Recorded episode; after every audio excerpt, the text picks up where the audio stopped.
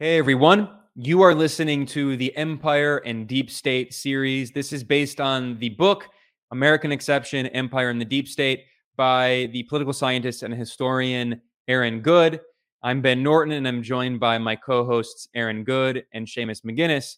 And we're talking about the history of the US empire and deep state going through chronologically. Recently, we discussed the history of the Eisenhower administration and U.S. coups in Iran and Guatemala, and the the early foundations of the war in Vietnam, and covert operations in Indonesia and Cuba. So a lot of history there. We're now moving on to the next president, John F. Kennedy, and of course, this is a huge topic. There are hundreds of books written about JFK and the assassination and the cover up and all of that. And a, a large part of this book American Exception, Empire and the Deep State by Aaron Good focuses on the importance of JFK and his administration. This this moment where it looked like there might potentially be a potential halt to the Cold War, a potential withdrawal from Vietnam, and of course after the assassination, it was just all full going forward with more war, with the escalation of the Cold War. So this this period is extremely important to understand in the history of the US empire and deep state. Aaron, you actually yourself appeared in the new documentary that Oliver Stone made about the JFK assassination. And you've done a lot of research on this, and it's, it's in your book, American Exception. Let's just start at the beginning of the JFK administration. This, this episode is just going to be part one of a several part series on the history of the JFK administration. So, talk about why JFK was such an important president in U.S. history, despite the fact that he was only in power for around 1,000 days. Right. Well, I am not of the baby boomer generation. I have no memory of JFK or nostalgia for the 1960s because I was born after the 1960s. Uh, oh, that said, I still think that JFK's presidency is one of the best uh, you know small portions that you could look at of U.S. history to really get an understanding of the U.S. empire and the American state, the American deep state. I would argue that in his own way, he tried to carry on the legacy of Henry Wallace. He wanted to end the Cold War uh, and pursue an internationalist policy that sought to address problems in US society as well as in the rest of the world. He supported third world nationalism, and this goes uh, back even further, as we'll discuss in a little bit. It goes back beyond when he was a, the president, it goes back to his time in Congress.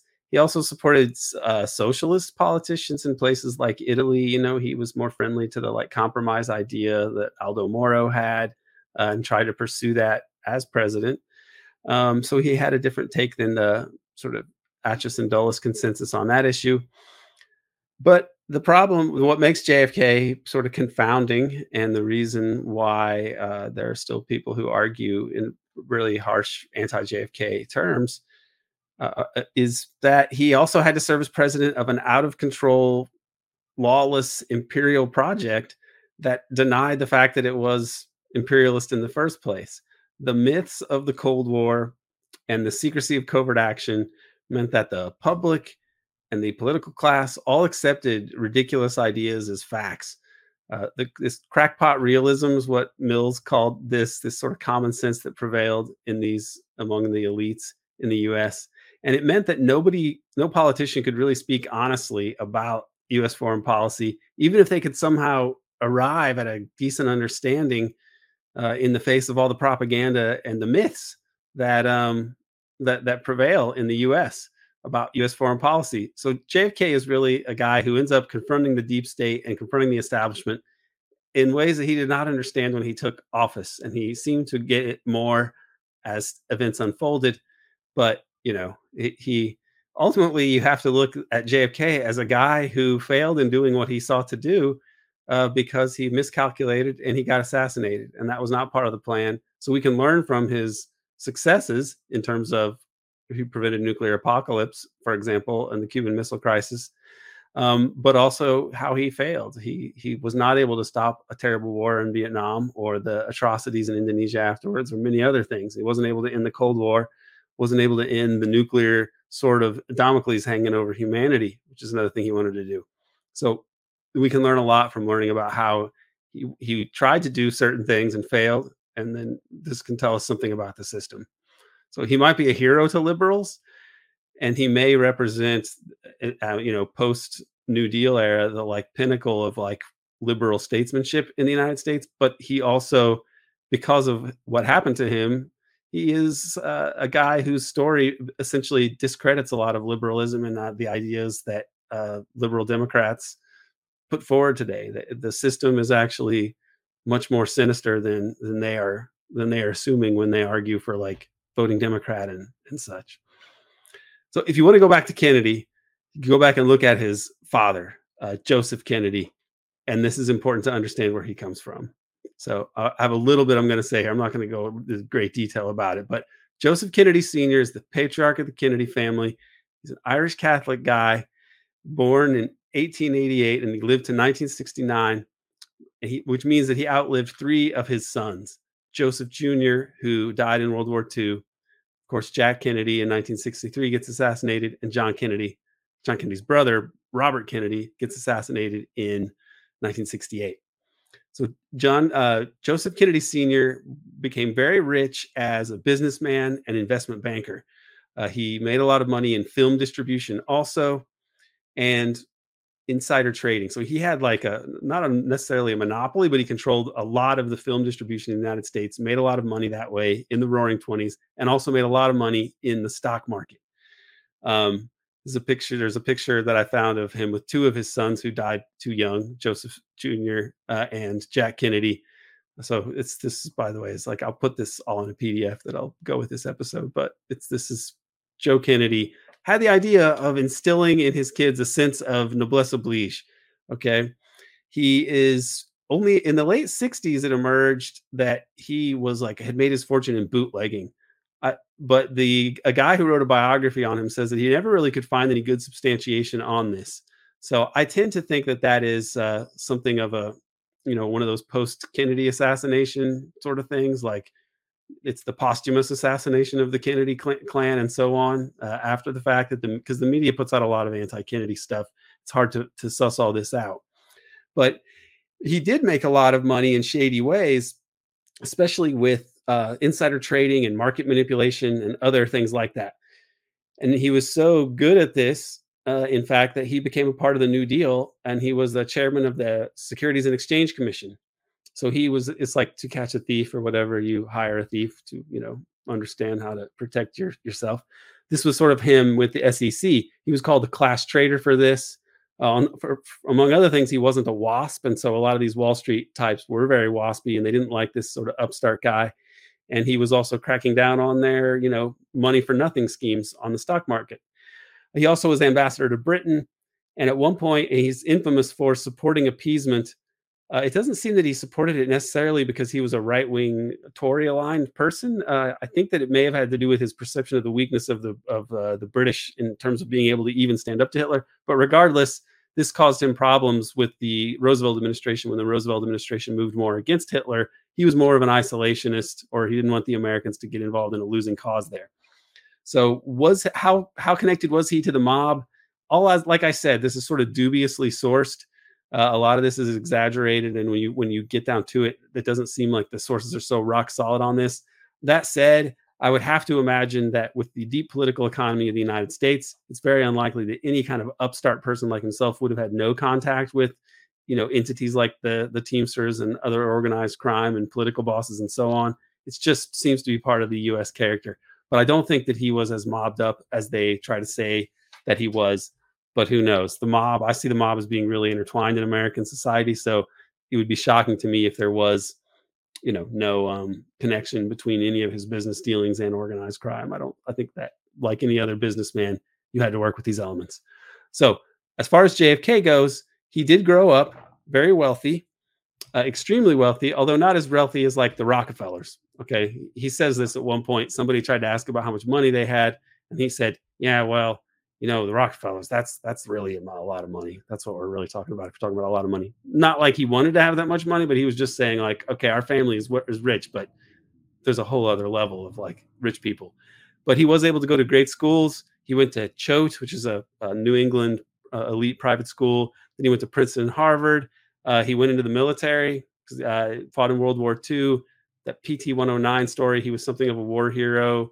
He may have badly piloted his ship and got it destroyed by a, a Japanese destroyer, but then he swam all night with his uh, crewmate's life jacket in his teeth, saved this guy's life, and then ends up on the Marshall Islands somewhere and is able to survive. Comes back and with a you know a, a good uh, hatred of war because of this, because he's seen it firsthand. Uh, he marries Jacqueline Bouvier, who is uh, American of French extraction, like families from France. Uh, Jacqueline Bouvier, and uh, she's actually they they actually hail from this town called I think Pont Saint Esprit in France, which coincidentally, totally coincidental, this, this I mean really coincidental. I'm not being a wise guy. Was uh, a place that the CIA dosed with acid. They dosed everybody with acid, and a few people died, uh, killed themselves in different ways because of this. So, but she's French from a you know well well-to-do family, marries Jack Kennedy, uh, and then he becomes a congressman, and then eventually president of the United States with a narrow win uh, over Nixon. And so he goes all the way from war hero, rich kid to war hero to congressman to senator to president of the United States. So if we you brought up C. Wright Mills and the idea of uh, crackpot realists, which, as we've talked about before, uh, runs along the lines of uh, a quote that um, these people have sold a believing world on themselves, and they had, hence the irony, to play the chief fanatics in their own delusional world. And that is very characteristic of the foreign policy consensus. We were talking off mic before this about how bipartisanship breaking down and uh, and essentially the allegiances of empire being uh, instrumentalized on behalf of the different parties um, in our domestic political system has undermined the empire and, and made it um, exceedingly difficult to upkeep uh, in recent years. But of course, the Cold War was a time when that really wasn't even on the table. And to whatever extent domestic politics played a role, like in the Kennedy versus Nixon race, it was really just a race to one up each other on who could be more fanatically anti communist. So Eh, Eh, you know, as we're looking at that bipartisan consensus of crackpot realism in the American foreign policy establishment, why were both of our domestic political parties so committed to the Cold War in the 15 years leading up to the Kennedy assassination, or sorry, the Kennedy administration?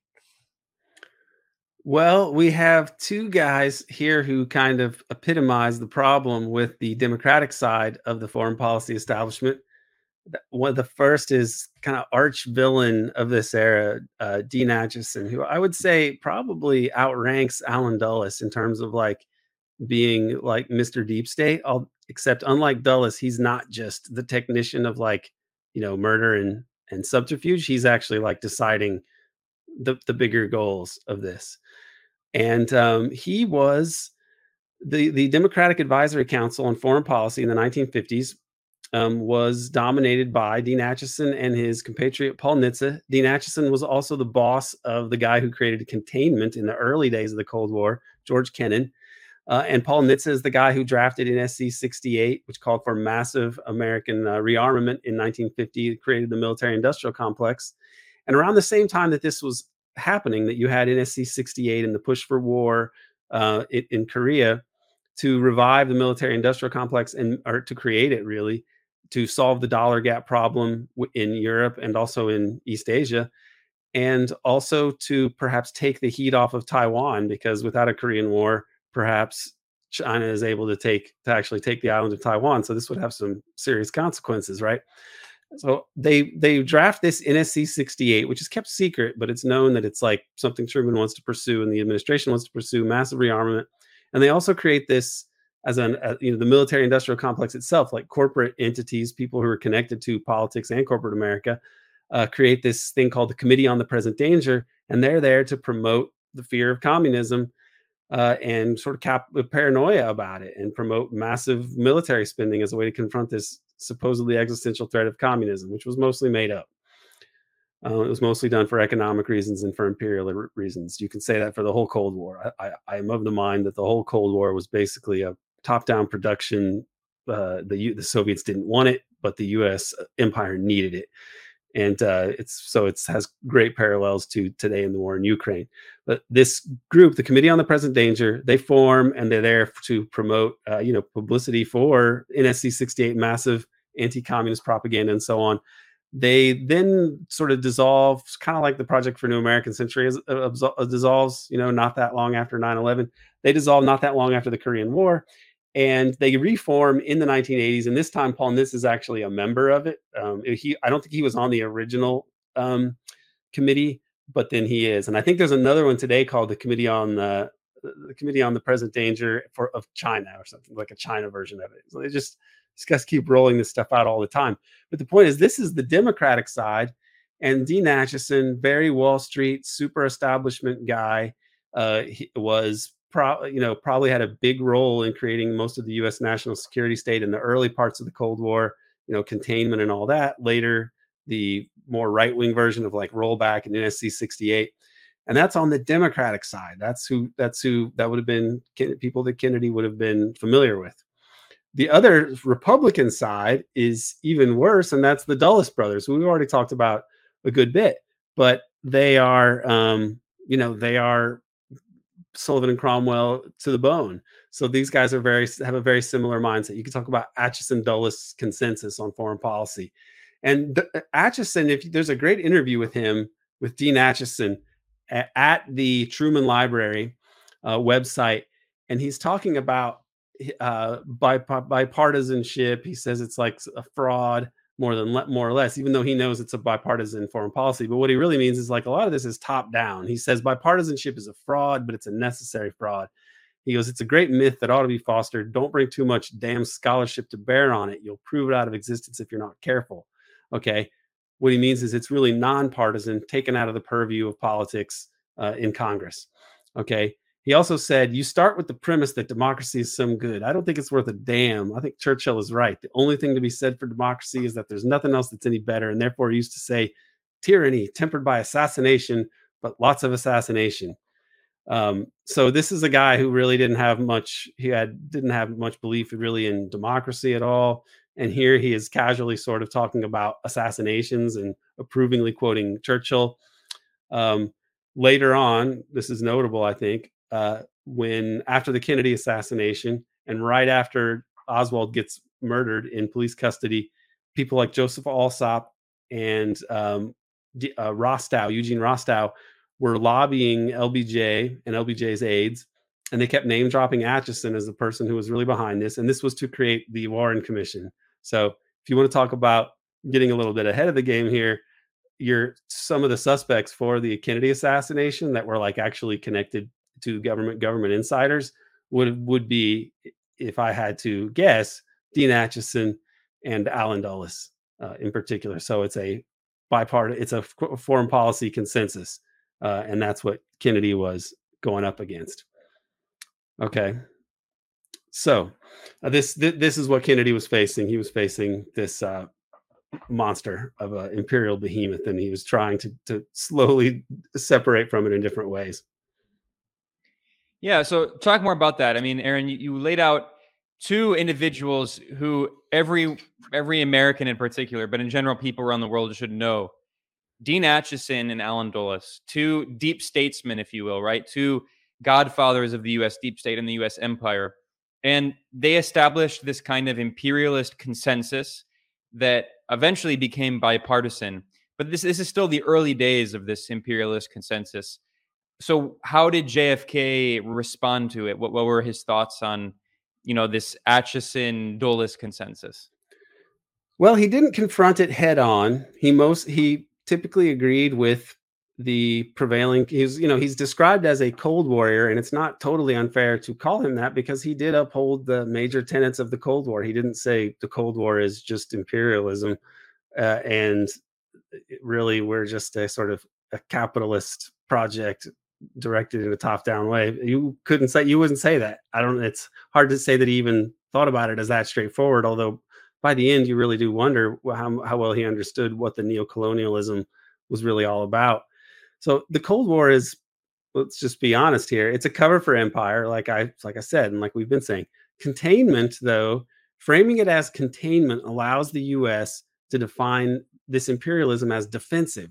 So by terming it as the Cold War, not the US quest for global dominance, you're able to say this isn't imperialism. This is just we're trying to contain this really bad thing called communism. And we want to decolonize the world, but we got to make sure that we're not allowing the communism in because it may be tempting to these countries to have easy answers and shortcuts of communism, but we don't want that. Okay, this is like the common sense of the uh, of the U.S. This is the crackpot realism, and you can't really break with that consensus. Okay, that said, JFK seems to have had some anti-imperialist inclinations by virtue of being an Irish Catholic, uh, and he, he could not be unaware of what British imperialism had done to his own you know ancestors, forcing them to come to the United States also. Um, and Acheson and Dulles were very much Anglophiles, and they admired the Brits. Uh, even though they were they did pursue a hostile takeover of the British Empire, they were people who were more in the Brit in the mold of British imperialism. As far as JFK's political career goes, his he had a relationship to a diplomat, State Department employee named Edmund Gullion, and some people see this as a really important influence on JFK's thinking. It's a historian named Richard Mahoney who lays a lot of this out in his book JFK Ordeal in Africa. Uh, JFK and Gullion first met in the 40s when, of all people, it was Dean Acheson who sent Edmund Gullion, who was a part of the State Department, and, and Acheson would have been running the State Department, uh, to help JFK on this foreign policy speech. Then later, JFK and RFK go for a seven week trip through parts of Asia in 1951, uh, and they met Edmund Gullion in Saigon. According to RFK, this had a big, uh, a very, very major impact on JFK's thinking. There's uh, some home video footage of this trip that you can find on the internet, including a grainy picture uh, at one point of um, Robert Kennedy standing in front of a civil civil air transport plane, which would later go on to become Air America, a notorious heroin trafficking airline. But I think that's just more of a historical footnote there and kind of a funny one that uh, they flew on Air America planes, but they were all over Southeast Asia, so it kind of makes sense. Um, I don't think they were there for heroin. There's also a great picture of them walking uh, under in French Indochina with this group and you can spot JFK uh, in the background, which is like you, he's very far in the back, but then when you see him, you, you notice it. So we'll include that picture too. Um, but Edmund Gullion on this trip described the French uh, position as being totally hopeless, and Kennedy saw things that were very alarming to him, like restaurants where people that were sitting outside on like balconies would have a, a net over the top of them, and JFK asked why that was and was told it's for grenades so that if they like throw grenades they're less likely to like land in, among the people and kill them. So it was really not a good situation and it was hopeless and that's what he was told by gullion. So what did kennedy do after that meeting with gullion and, and sort of realizing the reality of the situation in what would become vietnam? Well upon jfk's return from uh, Asia from his Asia trip. He went on raid the radio and he categorically dismissed the survival prospects of the French Empire in Indochina. It's in 1951, and he's saying it's a serious mistake for the US to ally itself with, quote, the desperate effort of a French regime to hang on to the remnants of empire uh, without demanding any political reform, i.e., independence. So uh, this was the only way to defeat communism, JFK thought, not through sheer military force. So he thought what the French needed to do was say, we're going to win this war against communism, but the idea is to for us to get out of here and give you independence. Okay. Um, so this is already he's saying that they don't want to be stuck in this war trying to fight, you know, a, a war where they're hated by the population and so on. And the U.S. was paying for the entire French war effort at this point. So he's really criticizing a U.S. foreign policy, especially under Eisenhower. This would ramp up even more. Uh, he continued to consult with Gullion after his victory in the Senate in 1952. Um, in 1953, he gave a speech about the hopelessness of the French case, and he also tried to add a an amendment. He, he said that the insurgency uh, couldn't be put down unless France guaranteed complete independence after the war.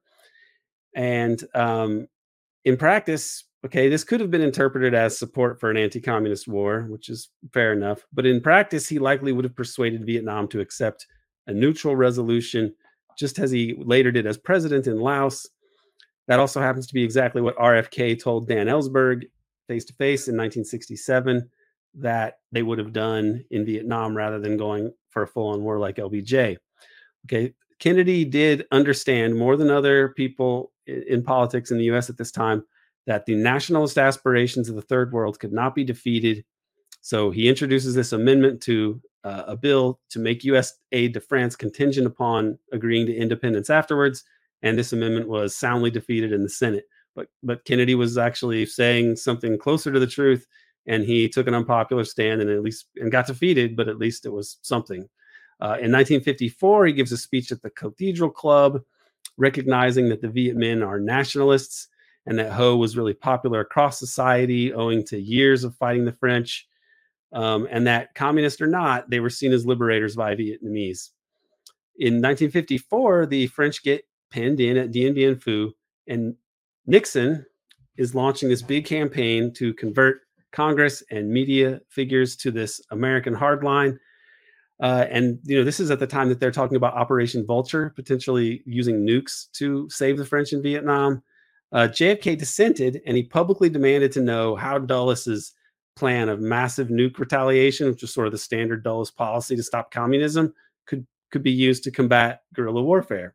A very fair question.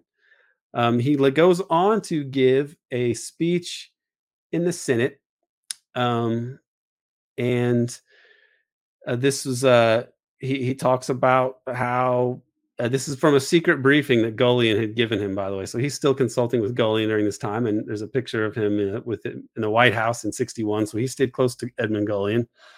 Um, but in this speech that he gives in April April of 1954, uh, he's drawing from secret briefings that Gullion had given him. And subsequently, this is kind of discovered that Gullion had been the guy that gave JFK this information.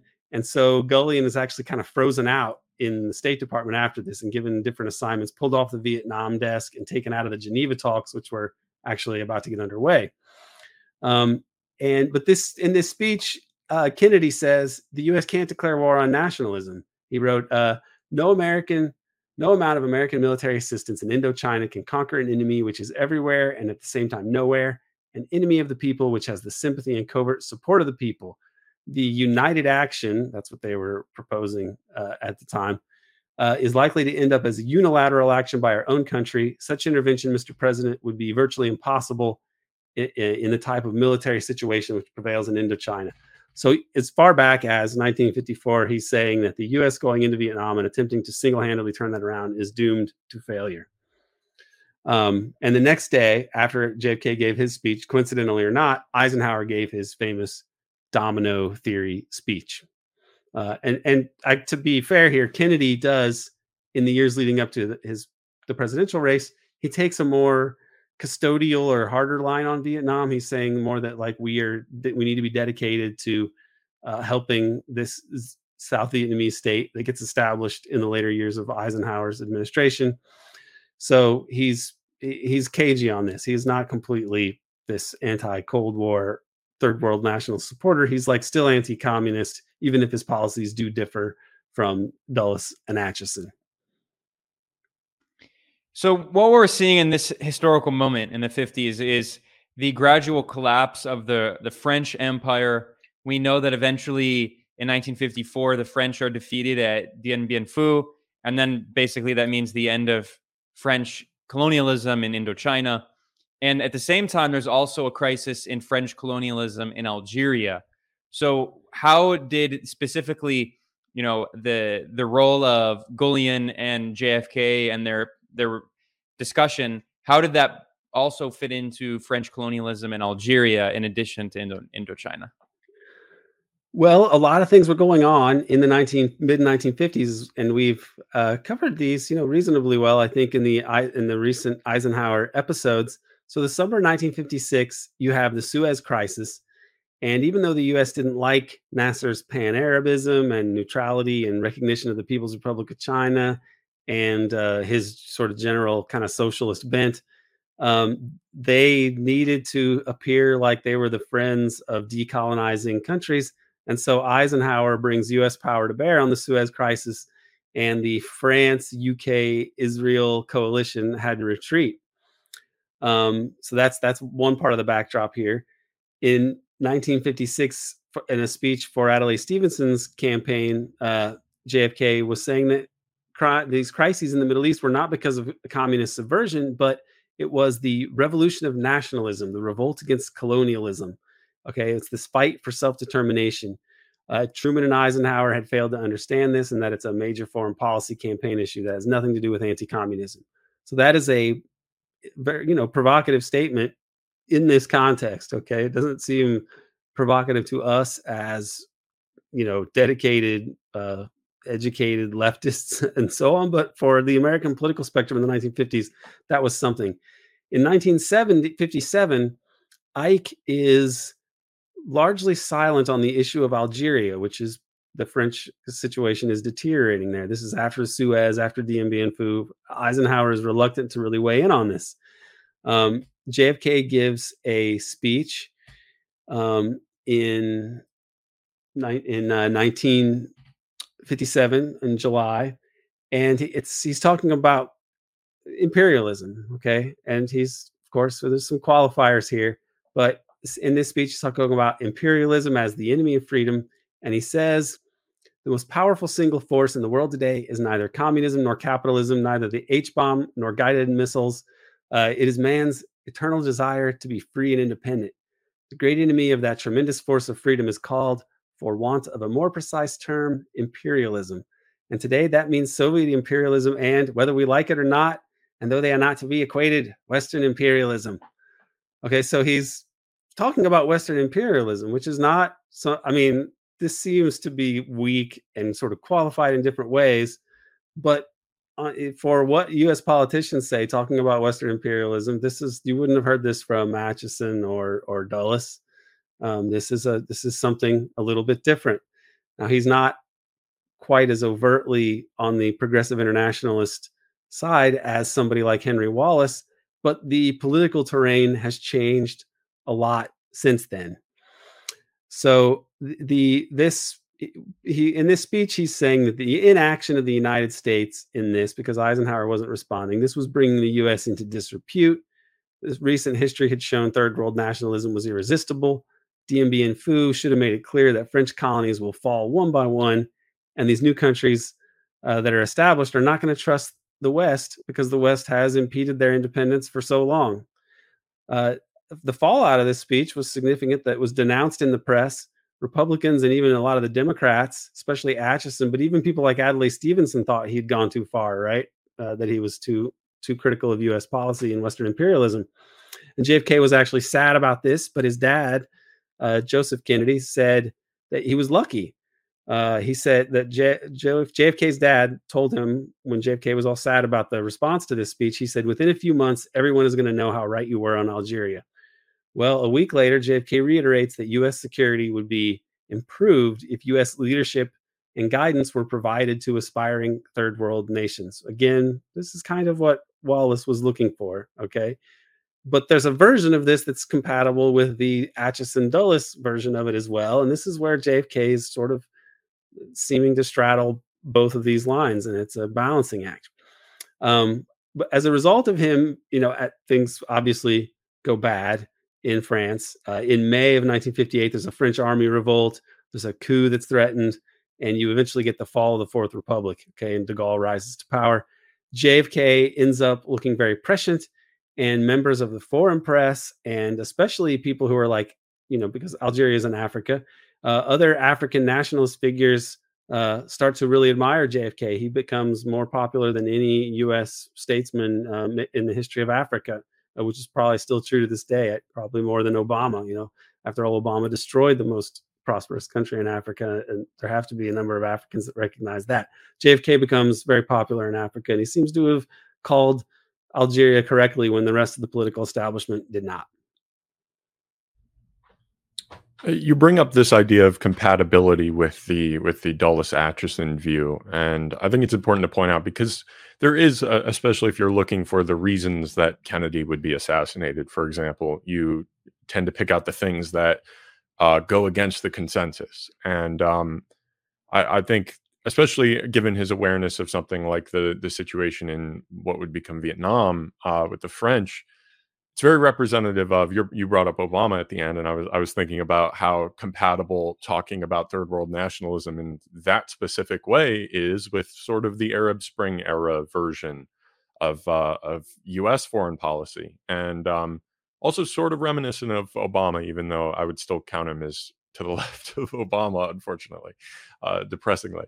But um, I, I think if you look for a good example, I, I, think of Thailand as being a good example of uh, it, later in his administration in 1962, he sends in over 6,000 Marines into Thailand, um, and they train counterinsurgency militias in Thailand and in Laos to essentially, like, like you were saying, defend the drug trafficking operations and bases that they have to fund all of their operations around Asia, um, uh, but also as part of this sort of compatible containment theory version. The Alliance for Progress that Kennedy has is uh, is is not at, at fully um, in opposition to the way that U.S. empires functioned under Eisenhower. But I, I think what is truly striking about that, and, and uh, what stands out the most, is the way that even just a little bit of deviation is is enough to be um, anathema. It's enough to be heretical to them um, because the you know they put out and I, I, think Bissell actually writes this, but the administration you know signs off on this overseas internal defense policy right in the middle of that that Thailand situation, where they write that the U.S. has an economic interest in assuring that the resources and markets of the less developed world remain available to us and to other free world countries, and that is sort of the uh, we'll call it compatible liberalism in this case to the uh, to the more like right wing hawk version of containment or rollback theory, which is to say that you pay lip service to some amount of uh, third world nationalism. And as we keep talking about, you recognize that the old, uh, outdated form of colonial rule by European powers uh, is no longer in vogue and it's not going to be possible anymore, but that you have to transition to something else and still keep that access to those markets uh, if you want to uphold empire. So I, I just I just kind of wanted to zoom out a little bit without sort of undermining this idea of that that JFK is running against the grain, uh, I think it's also important to keep in mind that what is truly striking is not how different he is, but how little it really like the the narcissism of small differences for for the deep state, uh, you know, network that it takes so little disagreement in order to be seen as uh, as as treasonous. So I, I just kind of wanted to lay out uh, where we're going with some of this uh, foreign policy angle of his development of his thought, but we'll turn now to the domestic political angle because uh, you know as you said he's sort of seen as a as a cold warrior but he's also seen as uh, and i hate to use the word but a maverick. So why then when he's running in 1960 does he end up getting help from cia sources and most specifically allen dulles uh, in the course of the 1960 election against richard nixon? Right and he he was as I've been uh, detailing, he was a bit of a maverick in terms of U.S. foreign policy. But that's we think of like Sarah Palin and John McCain now, and that doesn't. So what does that even even mean? But it, it was more meaningful back then, and these weren't huge differences. I mean, they weren't vast differences, but they were notable differences from the Acheson Dulles consensus before he takes office. And once he does get into office, he starts to pursue some things that actually are pretty drastically different, especially towards the end nothing bigger than the idea of like ending the Cold War. I mean, that's that that would have been a huge structural thing. But we'll get into some of these areas where it does go from being minor differences to like pretty drastic differences with the the US deep state, such that it had to be resolved in the way that it was because they had they had been defeated. And so the only recourse they had was assassination. And then they had to assassinate his brother too, as we'll get to. But in 1960, he's running uh, as president, he's pretty young. Richard Nixon is the favored character, but Kennedy runs a good campaign, and you can see pictures uh, from the debate uh, um, where on, on, television, this is famously remembered the, the televised debate where uh, Kennedy looked better. Uh, Nixon had like five o'clock shadow and had, was have, had a cold as well that he was recovering from, so he didn't feel that great. Uh, Kennedy looked young and healthy and tan. Nixon looked kind of beady and shifty, shifty eyed, and so on. And Nixon wasn't that great looking guy to begin with. I mean, um, it, let's just be real. Um, and so Nixon did not was not good on this new medium, and uh, it's a it's often noted often noted that people who heard it on the radio felt like Nixon had won the debate. Kennedy was perceived to have won by people who saw it on television. So this is the beginning of the age of television as a huge force in the United States. Um, he during the debate he basically runs to Richard Nixon's right in a couple of ways, and some of this has to do with things that Allen Dulles had told him about Cuba and so on, and uh, per- pertaining also to missile gap because he had some top secret estimates on uh, what he called a missile gap. So he's very uh, he's opportunistic here. He's not running as like a dove who is like I'm just full on the peace candidate. You know, he did run as a cold warrior and as a guy who was like going to be young and take some action and so on. Uh, he's going to do something about this missile gap. He later finds out that there's when he gets to the office, he finds out that there's a huge missile gap, but it's in the U.S.'s favor, and he's kind of confused about this. But what's he going to say? It helped him to win, and he's also got this Cuba issue because he had he had sort of said like, "You aren't doing anything in Cuba," okay, to to Richard Nixon. Even though Nixon and Nixon couldn't talk about the plans for like this Bay of Pigs invasion, so Kennedy kind of is opportunistic about capitalizing on this but this comes back to bite him in the ass in a way uh, because he has less ground to, uh, you know, question the uh, the main tenets of that they're putting in front of him to justify uh, uh, the Bay of Pigs invasion and explain its chances for success. Uh, a couple of anecdotes about this campaign, or just a couple of things here. He he during the one part of the campaign, he goes to West Virginia, and of course, he's this very very wealthy guy and uh, he's going around talking to people in West Virginia and Appalachia, so poor Appalachian people and coal miners. Uh, there's a anecdote where he's talking to he he comes in looking you know quite dapper on the campaign trail, and he sees all these like coal dusted faces of uh, coal miners, and one of them says, "Uh, he says you look like you haven't worked. You look like you haven't worked a day in your life, Senator." And uh, John Kennedy says, "Well, compared to you, I I probably haven't. And then the guy, the coal miner says, Well, you aren't missing anything. Okay. So Kennedy was good in these settings and was uh, uh, had a you know connection to people was a good campaigner and this was a time when you know democracy in america was such that it was not as quite as you know uh, over over determining in terms of like who's going to win and the money the, the money's going to inevitably triumph although kennedy was not lacking for money so that probably is a is a big help other thing I want to say about West Virginia and Kennedy is that my mom actually saw uh, Kennedy at the bicent or the centennial celebration of West Virginia because it's established as a state 1863, part of the Civil War. Well, Kennedy appeared there in the state capitol, and my mom was part of the high school band, so she actually saw Kennedy in 1963, the summer before he died, probably around the time that he was giving that peace speech.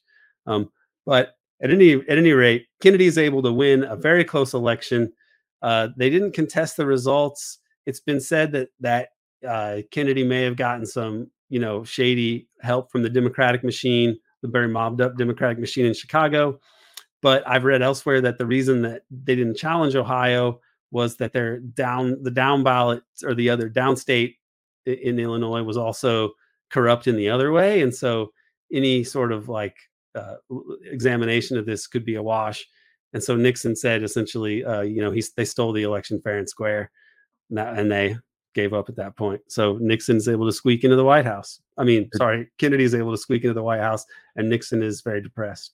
It did help that um, the political machine in Chicago, namely Mayor Daley, uh, backed Kennedy and had connections to his father, Joseph Kennedy, and whether or not that's from bootlegging or anything else. But anyone tied into that sort of organized crime world, there's there's for the way that it turns out and the way that they eventually try to pin uh, the assassination on the mob. It is hilarious how much uh, they tended to actually help out and uh, and stuff the ballot boxes on behalf of Kennedy in, in a tight race here in in my hometown. But um, but yeah, I mean that is very representative of the political machines of uh, especially you know the 60s and and the democratic party i mean chicago still today wasn't hastert getting money out of chicago and heroin cash and rahm emanuel and so on i mean it's a it's a mobbed up it's a mobbed up city yeah the movie the irishman that people probably saw a few years ago with de niro and al pacino one of those scorsese movies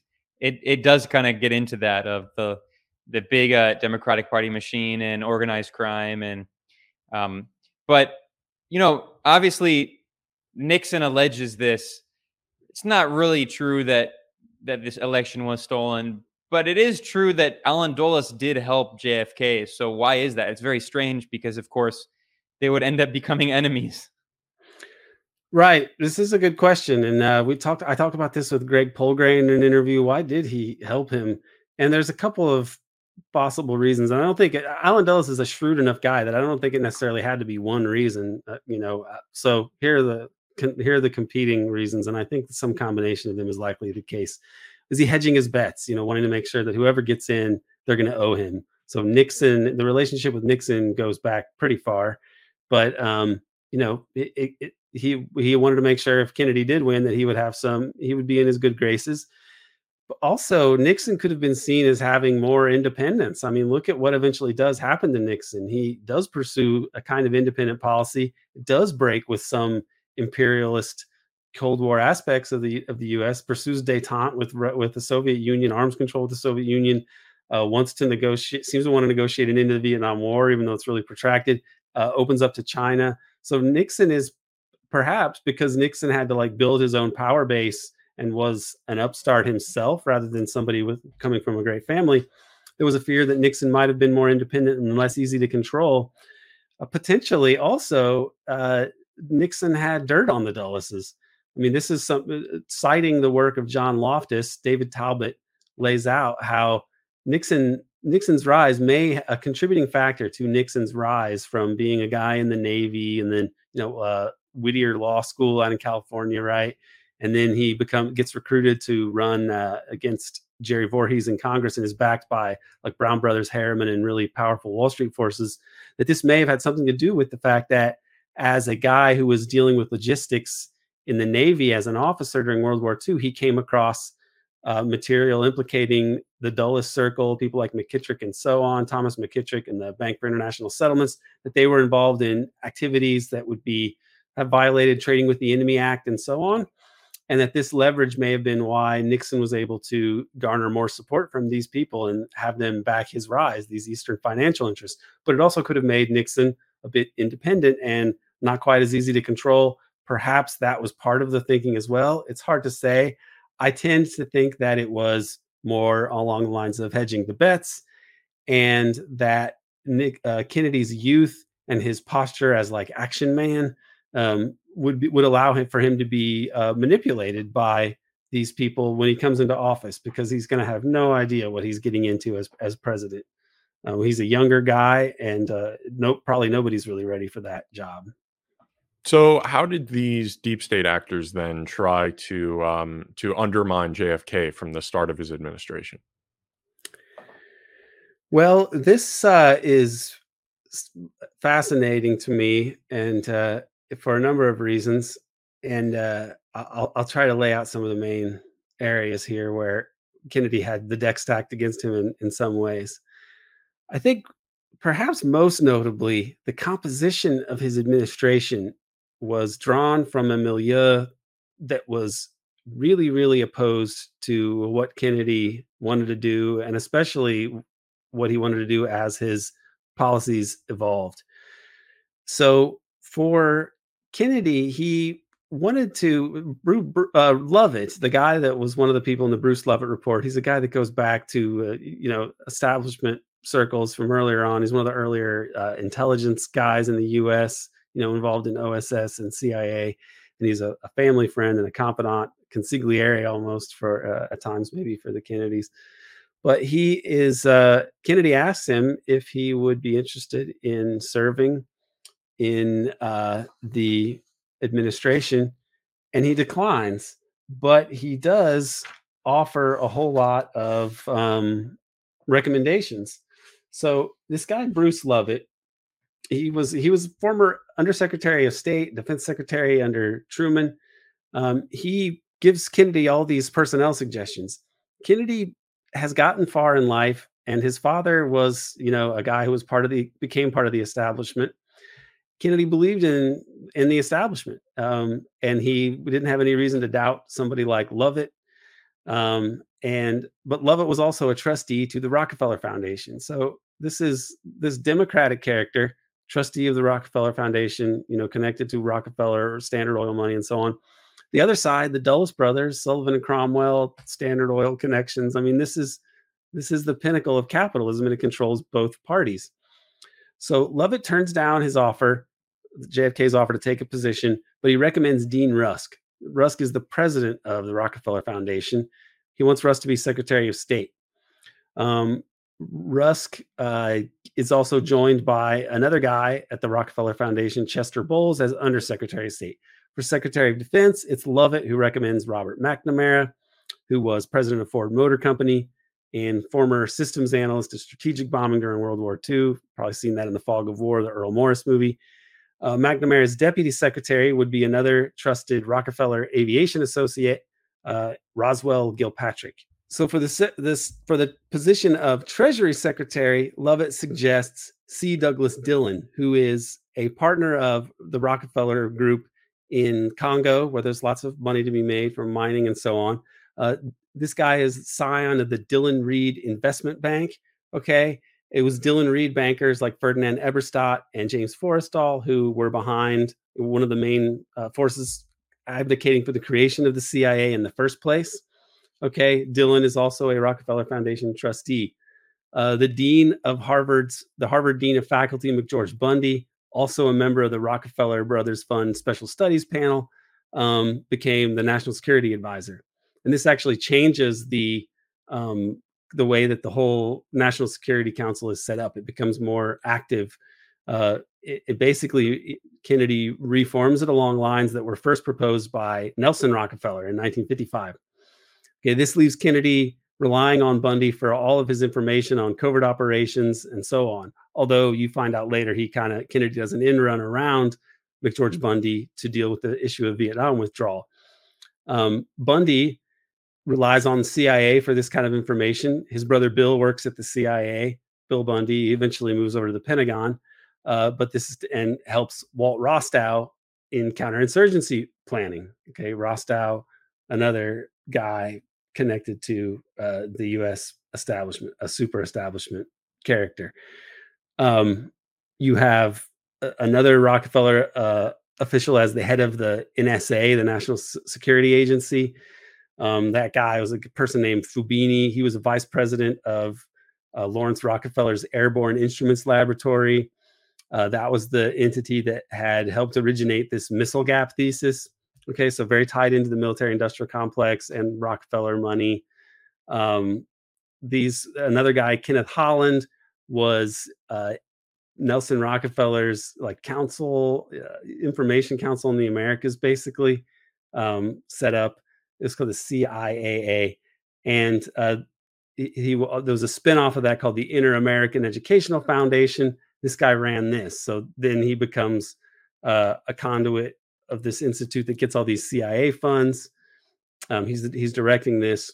These are used to sponsor young Africans who were identified by the African American Institute, uh, that was then headed by David Rockefeller's close associate Dana Creel, as promising alternatives to the militant anti-colonialists symbolized by like Nasser or not, uh, especially Lumumba, let's say. Okay, so and this was the program, by the way, which, as I recall, was what brought um, Barack Obama's father to the United States. Okay, so this all, says everything. yeah, very connected here. So there's a good chart in the book, and I'll include that in the in the PDF that goes along with this here, but it, it, you see how much Rockefeller brothers just got into the Kennedy administration. So much so that in this this great book, "Thy Will Be Done" by Jared, Gerard Colby and Charlotte Dennett, they talk about how this was really Nelson's secret victory. Like that's the name of a chapter, as I recall. And this was uh, a, a Rockefeller establishment White House that Kennedy was presiding over, and you know he these he had no reason to like doubt these these people. He came to learn a lot about this. So you see all these people that do end up going there: uh, Gilpatric, Rostow, Ed Lansdale, Paul Nitze. They were all part of the Rockefeller Rockefeller Brothers Fund. Uh, Dillon running the treasury. Uh, Lovett is the guy who's the advisor for all this. John McCloy, big Rockefeller man, super establishment guy, becomes disarmaments advisor. Um, really across the board, all of these guys, these establishment guys, Rusk, Bowles, um, Roger Hilsman, George Bundy, Walt Rostow, Lucius Clay, Henry Kissinger, you know, is a consultant at this point. So these are it's a it's a it's a Kennedy it's a Kennedy presidency with a kind of a Rockefeller administration in in many ways. So this is really something. Now, um, the people that Kennedy knew were like politicians and powerful, uh, like powerful people, but he didn't know all these people with experience in foreign policy. So that's where the the stranglehold of like Rockefeller kind of international capitalist people over both parties was decisive, I think, for who was actually in the administration. And it really comes to work against Kennedy uh, as Kennedy wants to pursue other policies. Additionally, and this is worth uh, mentioning before we talk about the Bay of Pigs, Dillon was a guy who had advised Eisenhower. So his set, Treasury Secretary Dillon, the guy who would be handling his security later in Dallas uh, as Treasury Secretary because they control the Secret Service. Dillon was a person who had advised Eisenhower on Congo and had advocated the assassination of Patrice Lumumba. So you've got a guy in charge of your protection who has no qualms about assassinating leaders. We know what Kennedy's reaction was to the Lumumba assassination but his treasury secretary and the guy who was in charge of Kennedy's security totally for it, had backed it at the time, was probably popping champagne when it happened. Uh, this is Kennedy's administration. Now, the Bay of Pigs happens early in Kennedy's presidency. There's other early issues we'll talk about. Probably wait until the next episode. The last thing I'm going to talk about here is the Bay of Pigs today, and it's a fiasco.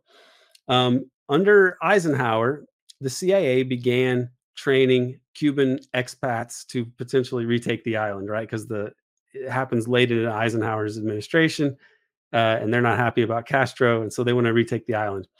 So, and Kennedy during the presidential debates in 1960 had made statements about how they needed to do more on Cuba and so on. He takes office and he gets this, he inherits this plan. Richard Nixon had kind of been the action officer on it. And uh, it's presented to Kennedy. And uh, it's it's a fiasco. You have these guys; they were trained in places like Nicaragua under Somoza. Uh, they were trained, and I think they were trained a, a, little bit in Guatemala too. But that actually may cause cause some problems in Guatemala. It's more in, I believe, Nicaragua that where they were trained.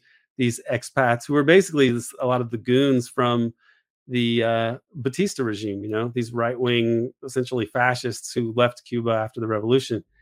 Uh, but Cuba, you know, they have anti-aircraft weapons. They have other weapons. Their island is it's not easy to invade an island, especially if you're not going to go in with the full-on military, and it's a disaster. Uh, and it it turns out that so Castro Castro's able to repel this invasion, and it's a big humiliation. These guys are like frog marched on the beach that were captured there, and uh, the Cubans are really the Cuban exiles are really bitter about this. But it later turns out that um, they that they knew it would fail. I mean, they knew this. They knew that this operation would fail. Uh, John Newman dug up a lot of documents here, uh, and I'll include these as well. But they found out that there was like real planning that needed to be done to if they really wanted this to succeed, and they knew they couldn't do this. So from a uh, 11 November 3rd, 1960 group meeting um, five days before the actual election. There's these documents talking about the plans, and uh, it's they, provide a crucial snapshot of what the U.S. leadership really thought about what would happen in, in Cuba. They realized no popular uprising was possible, so they just lied to Kennedy about that. They said when you when these guys land, the people are going to rise up. They're going to be so excited to get rid of communism. It's just going to be so successful, so much winning. You know, like I don't know if they gave it to him that way, but that's how I imagine it. And uh, the covert the covert action plan wasn't really going to work. They had had people like the security advisor, uh, Gordon Gray, one of the NS, National Security Council people, Gordon Gray, wanted to actually fake an attack on Guantanamo to give the U.S. an excuse to intervene overtly. They also said that real planning was called for to kill Fidel, Raul, and Che if they were going to do this. And there's uh, uh, there's margin marginalia here that's actually really funny they write uh, bang on the side and they they write you know they, the one of the main planners had been asked whether there had been any real planning to have direct positive action against Fidel, Raul, and Che Guevara. And then in the margins, they write bang, in case you're wondering what direct positive action oh means. It means God. we're just killing these guys. Uh, and this advisor said without these three, the Cuban government would be leaderless and probably brainless, and uh, that it would probably be necessary to act against all three simultaneously. General Cabell pointed out that action of this kind is uncertain of results and highly dangerous in conception and execution because the instruments must be Cubans. He felt that, particularly because of the necessity of simultaneous action, it would have to be concluded that this suggestion is beyond our capabilities. And then it's funny because in the margins they write, note, limit our note, limit is our capability, not morality. Okay. Just in case there was any question about this, you think that they're a bunch of pansies who are afraid to kill people, you know, to murder people. That's not it. It's just we don't think we could do it. So they felt the need to like write a note about this. Uh, in reality, this was a covert operation. I mean, it's essentially like it was a covert operation aimed at the president. The idea is to get him to greenlight this thing. And they figured that once these guys ha- are on the beach and they're getting like, you know, cut down, that Kennedy would rather than take an L, that he would enter into, that he would commit the U.S. militarily for an overt military intervention. And it's, Kennedy it's, shocked them because he didn't.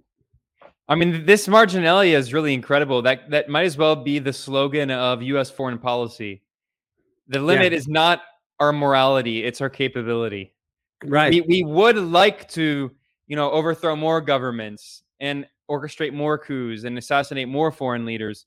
It's not an issue of morality; it's an issue of capability. Yeah, this is something to consider when you think about this the, the Ukraine business as well, right? That's going on here and like whether they can like escalate this or do more against China and more against Russia. It really is a question of capability because if they were able to somehow wipe out China and Russia by pushing a button without hurting the US and leaving a world for them to rule, they'd probably do it because it's not really about morality, it's about capability.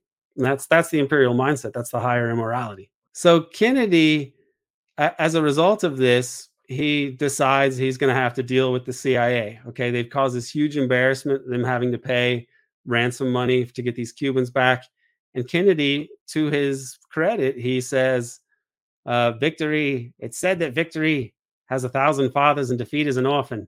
Well, he says, "I'm the responsible uh, officer of the government, and I'm responsible for this failure." And his approval rating actually goes up. American people were happy about this. Maybe they were also happy that it didn't somehow get into a war Maybe they basically understood the, the situation, that it was a fiasco, but that Kennedy didn't make it worse and he took responsibility for it, which had to be refreshing, perhaps to the public. Hard to imagine these days. Um, but as a result of this, Kennedy wants to fire Allen Dulles, but he doesn't want to humiliate him. So he lets him stay on for a few months and then gives him a medal, which he pins to his chest in this ceremony, and sends him off into the sunset, praising how him for being a great guy. Behind the scenes, uh, Robert Kennedy is is given the assignment of getting rid of every other Dulles person that might be working in the government. So they they look through the rest of the federal government and they find that there's this woman named Dulles who's like a cousin somewhere else in the State Department. they just fire her also uh, just to get rid of every Dulles in the in the federal government. And they um, start this committee to look into the, the this Bay of Pigs study group with like Maxwell Taylor, Robert Kennedy, and some other people to try to really hash out how this terrible debacle happened. And uh, so this was Kennedy trying to take on the CIA. Famously, after the Bay of Pigs, Kennedy says, "I'm going to splinter the CIA into a thousand pieces and scatter it to the winds." This is a, a quote of Kennedy's uh, that appeared in the New York Times in the 1960s. Probably comes from Arthur Schlesinger. Um, but this was printed in the New York Times as coming from an administration official. So there's really not much doubt about it. The veracity of the quote, you hear it all over the place. Uh, and he also called the Joint Chiefs of Staff sons of bitches. Uh, and he said also that business. My father told me that all businessmen were sons of bitches, and I never believed him until until now. So Kennedy really spoke about the CIA, the Pentagon, and Wall Street in terms that no president has uh, since then and uh, I think that that's instructive. So this is where Kennedy was early in his presidency, already really unhappy with this national security state. And for me, I mean, this episode is absolutely fundamental, not only to understand the assassination of John F. Kennedy, but also to understand Nixon, of course, Johnson before, to understand eventually Watergate. You know, this is a topic that will keep coming back up. Is is Bay of Pigs, and you know that uh, we know that Richard Nixon himself was obsessed with trying to figure out what happened with Bay of Pigs. That he suspected that it was, you know, this operation aimed at, at destabilizing JFK, and and it led to it, his infamous paranoia, which was obviously partially justified. So this episode is is just really crucial in understanding U.S. foreign policy and the history of the U.S. empire and deep state. It's not just the failed, botched U.S. invasion of Cuba, which is it's often presented as. It's it's a much more important historical event that you know people like uh, Peter Dale Scott would call a deep event. It really is this kind of watershed moment that has a fundamental impact on history going forward up to today. Yeah, and I would also say that the young president like Kennedy, I had hopes, delusional hopes, that Obama would be like a Kennedy. And I, I personally think that they do these things in part to wrong foot Kennedy right away. They want him to commit to these some policies, not just with um, Cuba, but also with um, with Laos. They they wanted to commit troops to Laos, and he has to basically refuse to do that as well. They wanted ground troops put in Laos. They also seem to have uh, expedited the assassination of Lumumba under with the understanding that Kennedy was going to reverse this policy. So they were actually undermining him between his election and when he takes office. And it reminds me of how under Obama, very early, you had this situation in Honduras that by the timing of it had to have been in the works before Obama came into office. And what does Obama do? Does he do what Kennedy does? Does he, Uh, because the law was such that actually the U.S. shouldn't have backed, even if they didn't greenlight the coup and take an active role, you know, that they should have like cut off aid to Honduras and so on because it's a military coup. That's like actually what the law says. Instead, Obama allows Hillary to assert that it's not a coup. And then, so the U.S. essentially blesses the coup in Honduras very early on. And Obama has already, in, in, in a very short period of time, he's bailed out the banks and left homeowners, you know, screwed, and uh, been a party to a banana republic style coup in Latin America. So there's your hope and change. But it's very interesting to contrast what Kennedy did to what Obama did, because in some ways, the way they got by the time they get to the White House, they could almost look similar in terms of their rhetoric, their slight deviations from the consensus. But in terms of like actions, um, you have what Kennedy did versus what Obama did, and uh, I think you can see um, just the, the, the difference there and how much the political system has changed. That the there's just very little pushback from anybody who's ever going to get near the uh, commander in chief position in recent decades. Yeah, I mean, obviously, Bay of Pigs is a much more important event historically speaking than the Honduras coup. Not not that that's insignificant. It's it's an important event, but Bay of Pigs just weighs over 20th century history in a way that few other events do. But in terms of the 2009 coup in Honduras, I myself produced a documentary, uh, uh, uh, well, short documentary, but a, an interview with the former president of Honduras, Manuel Zelaya, in 2019 on the 10th anniversary of the coup. And he said in the interview, he said that the coup was set in motion under Bush, the, the last year of the Bush administration. And he said that John Negroponte, who was the uh, the deputy secretary of state, making him like the second in command of the State Department in the Bush administration, and of course Negroponte was involved in Iran Contra. He was involved also in Iraq. He was ambassador to Iraq and was involved in working with a lot of like the death squads and paramilitary groups and using the same tactics that he had used in Central America and like the Contra War. And he was, of course, also director of national intelligence. So Negroponte is one of these kind of deep statesmen. And Manuel Zelaya, the elected Honduran president, said that Negroponte had threatened him and told him, You cannot have relations with Hugo Chavez. If you do, you're going to face consequences. And then he joined, uh, joined the ALBA, the Bolivarian Alliance, which was led by Venezuela and Cuba, this economic alliance to try to get off the US dollar. He joined Honduras to ALBA, and the coup happened soon after. I mean, that was the real that was the real uh, decision that that made it clear that the coup was set in motion. so yeah, that's not that's not to excuse Obama, and it's certainly not to excuse the Hillary Clinton State Department. I think in many ways that was not only the work of the the Bush administration, but it was also the work of the Hillary Clinton State Department, and maybe Obama himself wasn't really privy to what was happening. But you know, there are certainly historical parallels to think about, and it it goes to show that the U- U.S. president, in many ways, is not necessarily the most powerful person in in the U.S. government. Maybe it's not one individual, but the U.S. president doesn't really have much control over the direction of foreign policy. No, I mean it's it, it's pretty amazing that that Negroponte story is very similar to what happens to Aldo Moro. He was told by Henry Kissinger that if he proceeded with this compromise to like bring in a new coalition government that would include the communists, that he would be killed. You know that he would be that some marginal elements would come and kill him. His wife relayed this story after he was dead, but he was told that. So it's like they actually do send people, and it's likely oral. I mean, there's a section on delivered orally. These are there's a section on this later on about the way that this works, but this is likely really what NATO is all about ultimately. That like the, there's a sovereign, and it's not the heads of state in Europe or in Honduras. It's the it's the American deep state, and in, and in the U.S. there is some other kind of sovereign power that could can get rid of a president and and affect a cover up that lasts for decades. So this is where the who is the question of who is sovereign, what is the sovereign state in the United States, who does decide on the exception. I mean, these are important issues that uh, we try to get into here. And the Kennedy, there's probably no better uh, case to illuminate all this than the Kennedy assassination and presidency. Yeah, and you mentioned Aldo Moro. Just for people who don't know, that that uh, threat came to fruition. He was kidnapped by this very strange group, the Red Brigades. There was like this ultra leftist terrorist group that was also anti-Soviet but claimed to be Marxist, Leninist, and anti-revisionist, and very shady history there. And of course, he was killed right at the moment when he was trying to not only bring in the Communist Party of Italy, but also try to uh, have rapprochement with the Soviet Union and try to ease the tensions of the First Cold War. So, a lot of historical parallels, a lot of echoes from Bay of Pigs. But of course, there's a lot more we'll be discussing. We will be coming back to Bay of Pigs many times in the series. This is just part one.